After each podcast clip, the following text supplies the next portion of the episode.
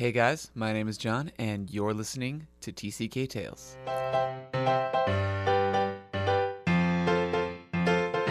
So, my guest today is a very good friend of mine. Actually, he was like the second person I met when I came on campus at Moody Bible Institute. His name is also Jonathan, and so for confusion purposes, we're going to call him Johnyo for the rest of the time because that's what we call him here at Moody because there are 80 billion other Jonathans besides the two of us.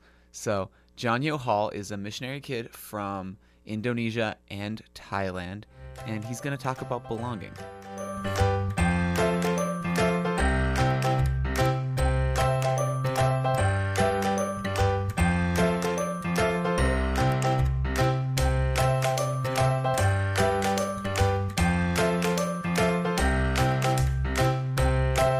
So, yeah, one of the themes that I've really wrestled with throughout my life is a sense of belonging. And it's like the classic TCK, where is home? Oh, we freak out. We don't know where how to describe that. Where is home? Where do we belong? I don't know.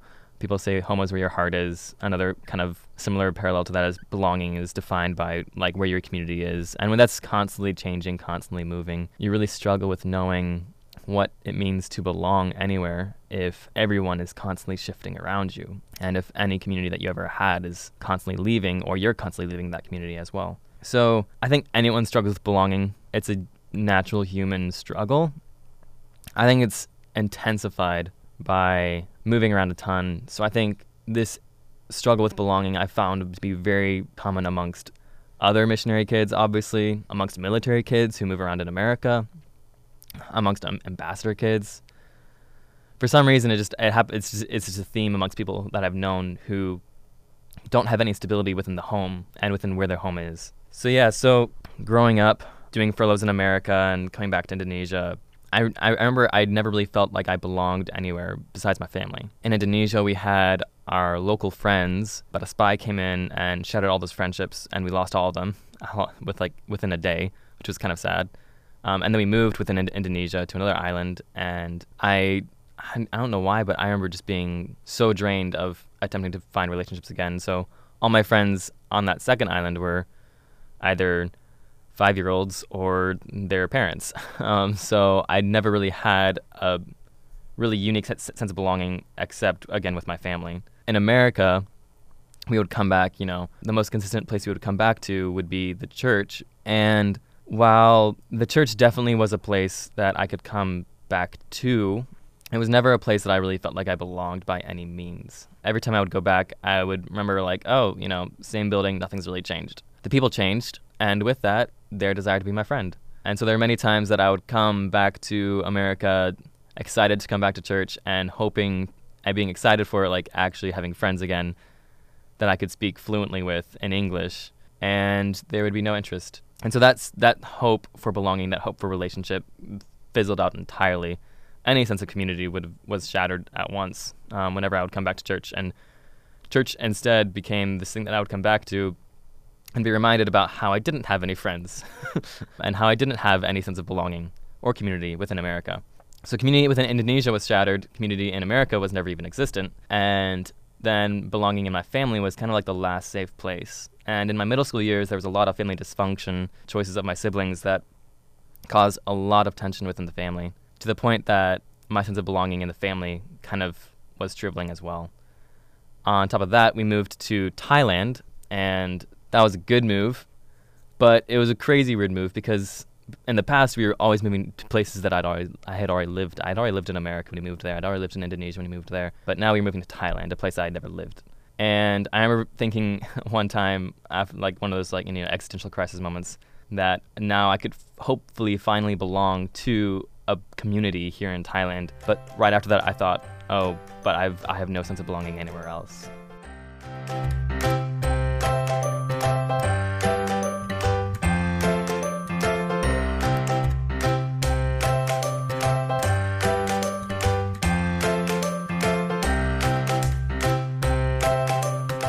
And so started getting invested um, at the international school in Thailand. I was I was so excited to actually be with friends with other in- internationals. Most of them are Koreans, TCKs, like Korean TCKs or American TCKs. Quite a few Europeans or Australians. Um, it was a huge mix. And I remember just being there and being so excited, so ready for belonging. And so the, the, the end of my freshman year, I remember biking back home um, after our last last day where we you know we had said all our goodbyes, and I remember thinking like, of these 60 people that I've made friends with in my class, and that was basically my entire class. I wasn't friends with any of them, but at this rate, for me, like anything anything worked. but I remember thinking like, of of that huge group, only five or ten of them I'm never gonna see again. And I remember just being like, like blown away by the fact that I was gonna be coming back to nearly the in, like the exact same group, the entirely same group for the next year, and I was gonna be able to do that for the next three years. That astounded me. I was so confused, so like I I just I didn't even know how to think about that. I was like, what? That's gonna happen? I'm gonna be able to have this same group of friends for like more than just one year. This is incredible. Turns out, entering into sophomore year, my parents started considering moving back to America. And it was never confirmed, but they kind of mentioned it that it might happen. And so, you know, for me to be thinking about it. And when they did, I made, I made it clear that I really wanted to stay in Thailand, but was willing to do what they found best. So, yeah, sophomore year went around. End of sophomore year, we all came back to the States. Um, my parents had decided that I was to go to back to Thailand for my junior year first semester I was gonna live with a I was gonna live with a family friend of ours, and then second semester they were gonna come back, and we would all live in Thailand until I graduated, and it was gonna be great. But then, right like two weeks before junior year started, my mom sits me down and she's like, "Hey, Dad and I have been talking, and we think it is best if we stay for the full year." And I remember being like, "Okay, so that means you want me to come back?" And she was like, "Yes." So you know, we figured out my school schedule, figured out plane tickets and all that. I went back to Thailand for my half my that first half of my junior year. It was great. I loved it. Again, good friends, and then finished there. Bawled my eyes out in the airport as usual, saying goodbye to all my friends. Even though I knew I'd be seeing them in like nine months, but still, it was it was, it was really sad. Left, came back to America, and that semester and that summer, I just remember being so confused, so much, so much lack of any any depth of any relationship, first of all, um, let alone any sense of community and belonging in a community. I remember thinking to myself, like, well, this this sucks. I just want to go back to Thailand. Regardless, I did my best to, you know, invest in others, to build friendships, um, and I did make a few. There were definitely a few people that I, I found that I could at least be friends with and at least be comfortable with. Um, but it was definitely it was it was so difficult. And I, I, remember leaving America and while I was thankful for what I had there by the time I left, it was nothing that I'd ever even like. It was nothing compared to what, to what I had in Thailand by any means. I was so ready to go back. And I, I remember a friend of mine in America, like before before we left, we had this conversation, and I was you know sharing these thoughts about how much I struggle with belonging, and he just looked at me and he was like, "Why don't you belong with us? Don't you belong with us?" And I remember thinking to myself, "I don't belong anywhere," and this would be the last place I would belong. Obviously, I didn't say that, I didn't say that to him, but I remember just thinking like, there's there's something he, you know, I, I could immediately tell there's a difference between how he experienced or struggled with belonging versus how I experienced or struggled with belonging. And I don't think I really realized that until I had that conversation with him. But yeah, I went back to Thailand senior year, and it was a it was a great year. I loved it. Nearing the end of the year, though, it was a huge like just a huge turnaround. A lot of things happened. My parents' home in Pennsylvania burned down, so the new home that they just moved into the year before is now gone. So, you know, if I'm supposed to belong where my family is, well, that's non existent. And they're in a rental home somewhere else in Pennsylvania. And then in Thailand, um, within a week after graduation, all my friends are gone. And they're like all over the globe, most likely never to be seen again. I've only seen maybe four or five of my classmates after after graduation, maybe maybe a bit more, maybe ten. I don't know. But yeah, so like after graduation, belonging in Thailand was you know that that community that was there totally fizzled out. And so I went back to America with no sense of belonging, no sense of community, and looking and I was so looking forward to going to Chicago and starting again and having some sense of sense, some sense of community. I was looking forward to going back to Chicago and was so excited to be in a dorm with guys my age who were all passionate about doing ministry and actually wanted to, wanted to do something with their lives um, and actually wanted to glorify God with their lives. So I was like thinking surely like, oh, in this group I will definitely be able to belong. Um, we'll have that shared common hope, that shared that shared common goal. And so I had I had such a high expectation, but when I came to Moody, the dorm floor, which is where people say like, you know, this is where you belong now. That was the last place I belonged. There was no sense of community, no sense of belonging by any means. Um, I had a few, I, I had a few friends on that floor, but it was being on that floor was more of a I don't want to use the word nightmare because it's intense, but it was more of a nightmare than an actual place to come back to and relax. It was a place that I had to I, I didn't I didn't feel safe there. I didn't feel like I belonged there at all.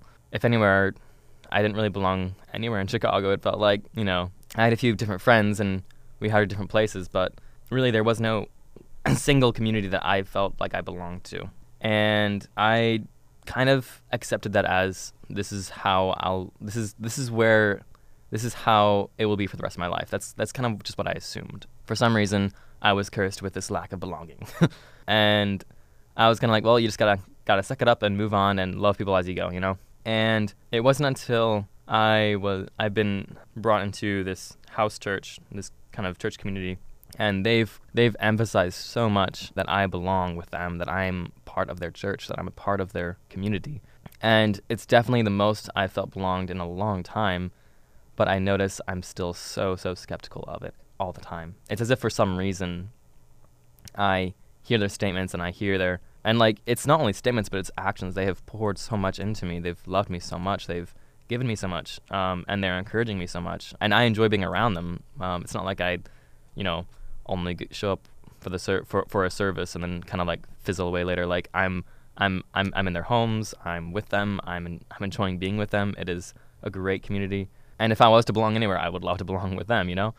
Um, but for some reason, I still there is still like this hesitancy to fully trust, to fully say that I belong there, simply because there's like this inability for me to believe that this belonging, this sense of belonging, will last any longer than a year or last longer than just two or three years. It's as if it's on the line, and anything might happen to just let it shatter and let it dissipate entirely. I don't know where this struggle will go. I'm hoping to stay in Chicago for at least a few more years and trick myself into realizing that I might actually be able to belong in this church community. But we'll see. We'll see.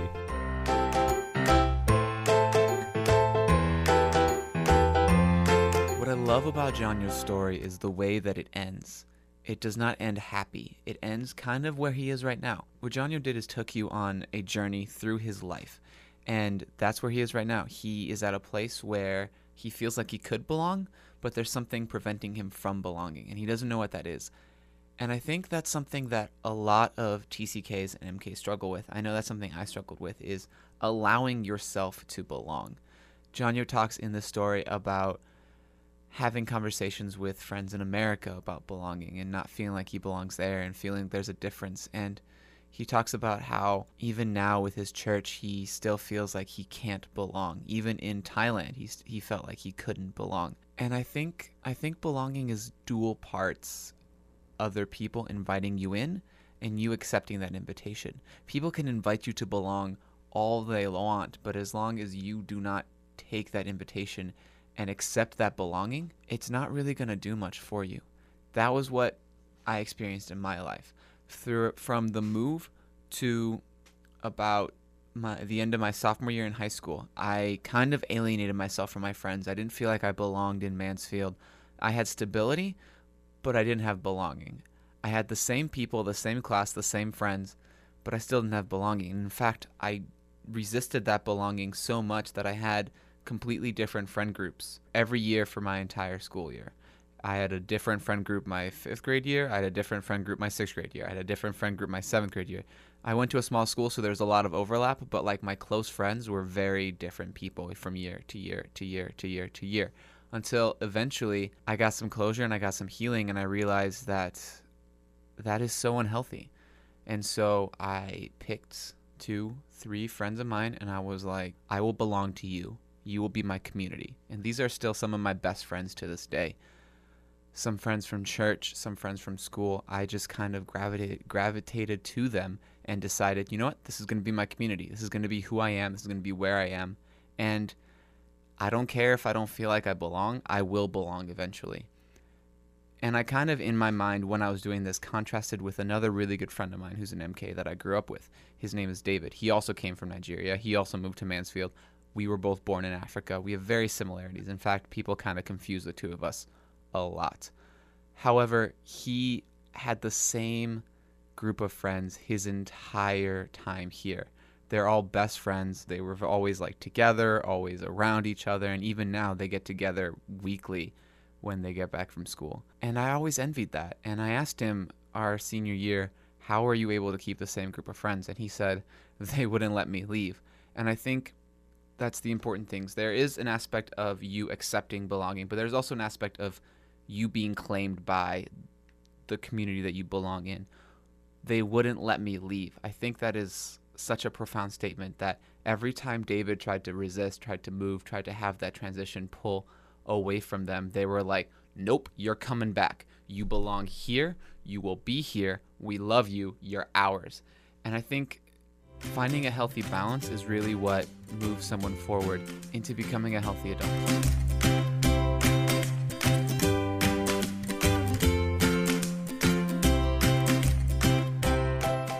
Thank you guys so much for listening, and we are rounding the corner. We only have a, more, a few more episodes till we're done with our first season, but this has been an exciting first season. The second season will be coming pretty soon. I have some really cool ideas. If you guys have any ideas about season two or anything that we've talked about or you want to talk more, we now do have a social media page. Go ahead and like TCK Tales on Facebook and start the conversation there. I will be monitoring that. If you have a story you want to tell or you've been impacted by this podcast in some way, please let me know.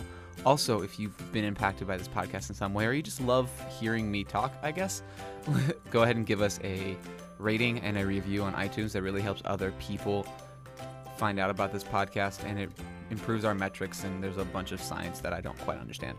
But, you know, it's good. Yeah, continue to tell your friends, continue to listen, and we'll see you guys in two weeks for more TCK tales.